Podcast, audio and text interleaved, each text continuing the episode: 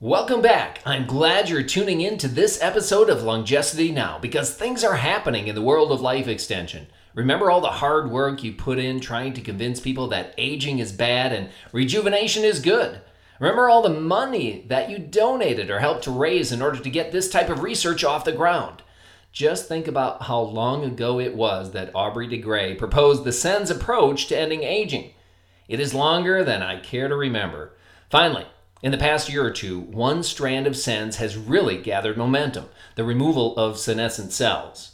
Several companies and research teams are aggressively pursuing methods of targeting senescent cells and removing them. One such effort is underway at CellAge, the organization that Longevity helped to fund with a very successful matching fundraiser earlier this year. Here now is my interview with the founder of CellAge, Mantas Mantzoutsaitis. And now on the Longevity Now podcast, I'd like to introduce our featured guest, Mantas Mantzoutsaitis. Welcome. Hello, Justin. Uh, thanks for having me. Yes, well, since you are relatively new to the anti-aging scene, or at least might be unfamiliar to the longevity and life extension crowd, could you please give us a brief synopsis of your educational and work history? Yeah, definitely. So I did my bachelor's in University of Sheffield on biomedical science and then I moved on to do my PhD in uh, University of Edinburgh, focusing on CRISPR-Cas9 uh, synthetic biology. During my studies, uh, I got more and more interested in aging research, although I think that tracks back to childhood as well and uh, teenage years. Uh, and I always always been interested in in uh, in these two fields, synthetic biology and aging research, and I I thought uh, and always believe that there is a synergy that we can explore between these two fields. Uh, so currently, I'm finishing my PhD, and we started a startup called CellAge. Uh, in uh, last year, and we basically hoping to to bring these two fields together firstly to target senescent cells and hopefully later to explore different options and different possibilities that Sense has um, been uh, publicizing. Okay, so you uh, realized at an early time that there could be some synergy between synthetic biology and anti-aging research. What at what point did you realize that yes, it might be possible to rejuvenate a human body? Uh, well, I think when I started to just getting a bit more into biology, I understood that uh, when we're younger, uh, that happens anyway. So there must be a way how we maintain that in, in when we get older. Uh, so for me, that was just hacking biology, if you will. Uh, and one of ways to do that uh, is using synthetic biology. It's a relatively new field, and it, it's also, I would say, it's a very wide field and quite hard to define. Uh, but then when I say synthetic biology, what I mean is uh, computing within the cell. Uh, so giving commands, sometimes new commands, some, sometimes adjusting old commands to the cell to behave in a specific uh, manner at specific context. Okay. Um, and in context with the fundraising that recently occurred through Lifespan.io and uh, that Longevity also helped to raise money for, give us a brief overview of that current research uh, that you have going involving the discovery of senescent cell markers. Yeah, so first of all, uh, thanks uh, Longevity and Lifespan for helping us. That was very important milestone for us, and that helped us to bring the uh, seed round of funding. So uh, the the research, the initial project CellAge is focusing on is identifying, developing actually uh, a new synthetic promoters that would help identify and isolate uh, senescent cells. The research will be uh, in partnership with a company called Synpromics, uh, which have a, a excellent track record of uh, using bioinformatics to identify regulatory sequence within the, the genome uh, and we're hoping that we can apply. This has been applied to a number of fields uh, to, to, to, to, specifically target eye cells and kidney cells. And we hope that we can uh, use the similar approaches to target senescent cells in more efficient and, more importantly, more safe and specific approach. You mentioned that a safe and specific approach. Are you referring to other senolytic compounds that are more of a broad brush approach, say some of the chemotherapy agents that have been used to perhaps uh, remove senescent cells from the human body. Is that what you're mentioning? That the synthetic approach is more targeted and perhaps will be more uh, effective? Yeah, I guess I guess what we have seen in, in cancer and, and other complex diseases is that a small molecule targeting a single protein, be it receptor, a cell cycle regulator, or, or anything uh, like that, is uh, rarely sufficient to, to, to, to, treat the disease.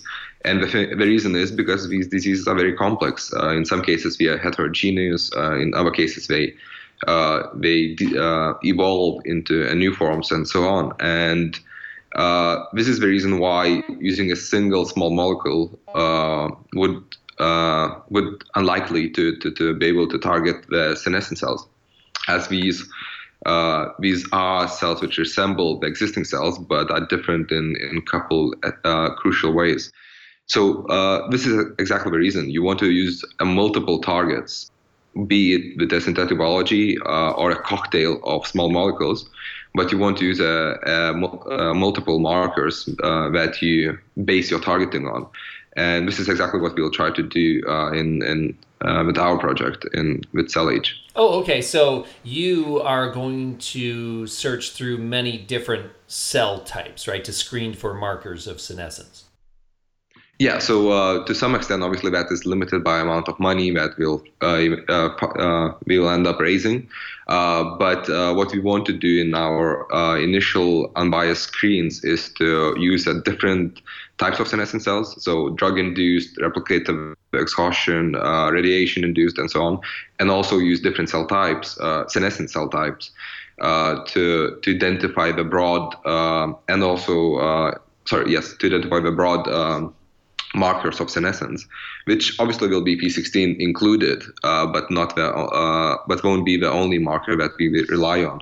And hopefully, we can build on top of that, create some sort of logical gate, uh, which will then specifically target uh, senescent cells and avoid quiescent cells, avoid some cells which uh, stopped replicating for a while, or terminally differentiated ones which might have a cell cycle regulator upregulated, such as P16. Okay, so in this stage, say it's the uh, first goal is to identify the markers, screen the cells, and the secondary goal would then, of course, uh, as from what I understand, is to develop the actual therapies that will remove senescent cells. Now, given the vast number of different cell types in the human body, you already kind of mentioned it, but it, it's likely that, would you say that it is likely that a cocktail or a, a very broad uh, arrangement of therapies will be needed to remove uh, a meaningful amount of senescent cells to rejuvenate the human body? Uh, so I think there's two aspects of that. Uh, one is safety, and one is efficiency. And both for both, the number of cells that you remove is important. Uh, so just to to start with efficiency, what you just touched uh, is. Uh, yes, potentially you might want to use a cocktail of factors or markers that you target so that enough of senescent cells are being removed from a tissue to, to have an effect on general uh, longevity, uh, sorry, uh, uh, um, lifespan and health span.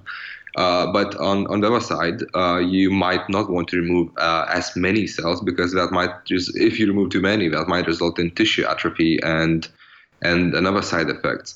So it's at the moment still very hard to say if you want to be very specific or you want to be broad enough to, to achieve safe but efficient therapy.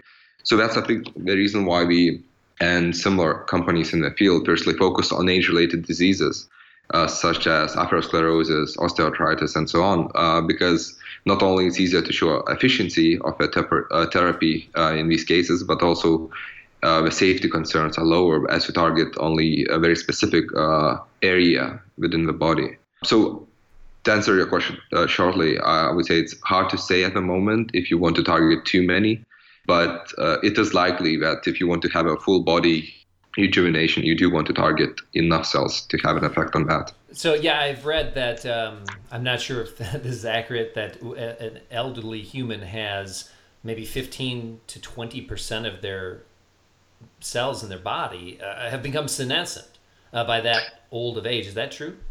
Uh, I haven't. So first of all, the identification of senescent cells, in to my knowledge, in in humans, is relatively hard, and I haven't crossed many, if any, uh, uh, studies that I found reliable on uh, identifying how many cells, senescent cells, are in human body in aged individual. I saw studies in primates and obviously in mice, uh, which is not always representative, but uh, the numbers I saw is closer to 15 to 7 percent. In some cases, it was very low, like 1 percent. Uh, so again, it's hard to compare these studies because it's probably a different state of age as well as different animal.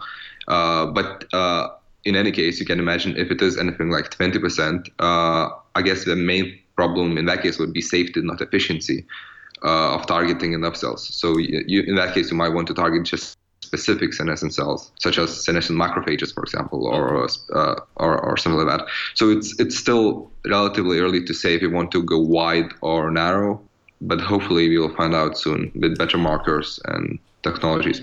Okay, well, with these small molecule senolytic agents, it's pretty well known some of the side effects, like from the chemotherapy compounds.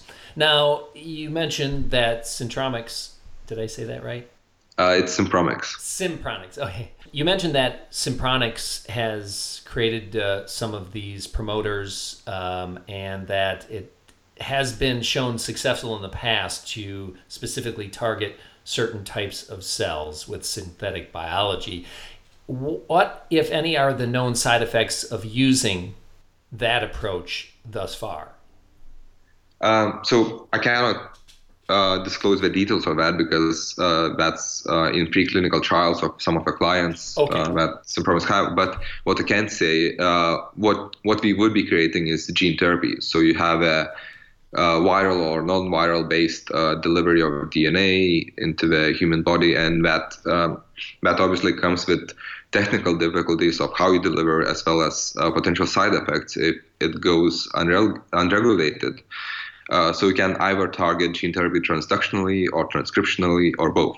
So um, just in short, if you target transductionally, you're targeting basically the delivery of, of the gene therapy transcriptionally is targeting the intrinsic uh, transcription problem and a program, and it basically works only in specific genetic uh, profile context. Uh, so in our case, we are only using transcriptional targeting, which just relies on multiple promoter activity within the cell, and uh, there has been success with some uh, uh, cancers, so oncolytic viruses, which destroy specifically cancer cells uh, have had success in some uh, severe neck and uh, neck cancers and have passed the clinical trials. Uh, but uh, besides that, there's uh, at the moment it's relatively new field and there's little marketed products that that deal with that. Okay, and then if you can maybe um, give the audience a little estimate of how the timing of your project will go here. I know it relies a lot of upon funding. Um, but uh, as a schedule, if you could lay it out right now, uh, how many months, or is it going to be a couple of years where uh, you get through your screening process and then perhaps moving on to therapies? What's your idealized timeline? Yeah, so uh, we we are hoping that in the mid of 2018 uh, we will already have our promoters ready, and that uh, we're gonna use those to help people screen new senolytic drugs to better understand senescence. So that will be the first benefits coming to both academia and industry and indirectly to people, uh, to general public. Uh, but after that, we will focus on preclinical trials, so work in mice and, and, and animals. Uh, and we're hoping to start the preclinical trials in 2000, early 2019. And uh, obviously all this is uh, you know wide estimations but uh, hopefully we can start clinical trials uh, in 2000 2001 and then it uh, depends how, how it goes obviously but um, we're also hoping that you know with time fda and similar regulatory agencies adapt to uh, age-related diseases and how we do uh, you know tr- uh, trials for them because it's not just a problem for aging but also for Parkinson's or Alzheimer's. How do you find a clinical? Uh, how do you validate the efficiency if you need to wait for 60 years or so? I think we will move together with the uh, similar fields and uh, hopefully we, if everything goes well and if science is strong, we can have products in 2025 and, and closest, I would say. Well, hopefully the longevity crowd can help in that effort as they always have, promoting, uh, of course, rejuvenation therapies. And uh, hopefully uh, we can continue to help raise money for efforts such as yours. Montes, thank you very much for joining us on Longevity Now. Thank you, Justin. It was my pleasure. Congratulations, Longevity members. Persistence is paying off. However, don't let off the gas pedal now. Keep pushing forward so we can spur ever more valuable research in the months and years to come. Until next time, I'm Justin Lowe.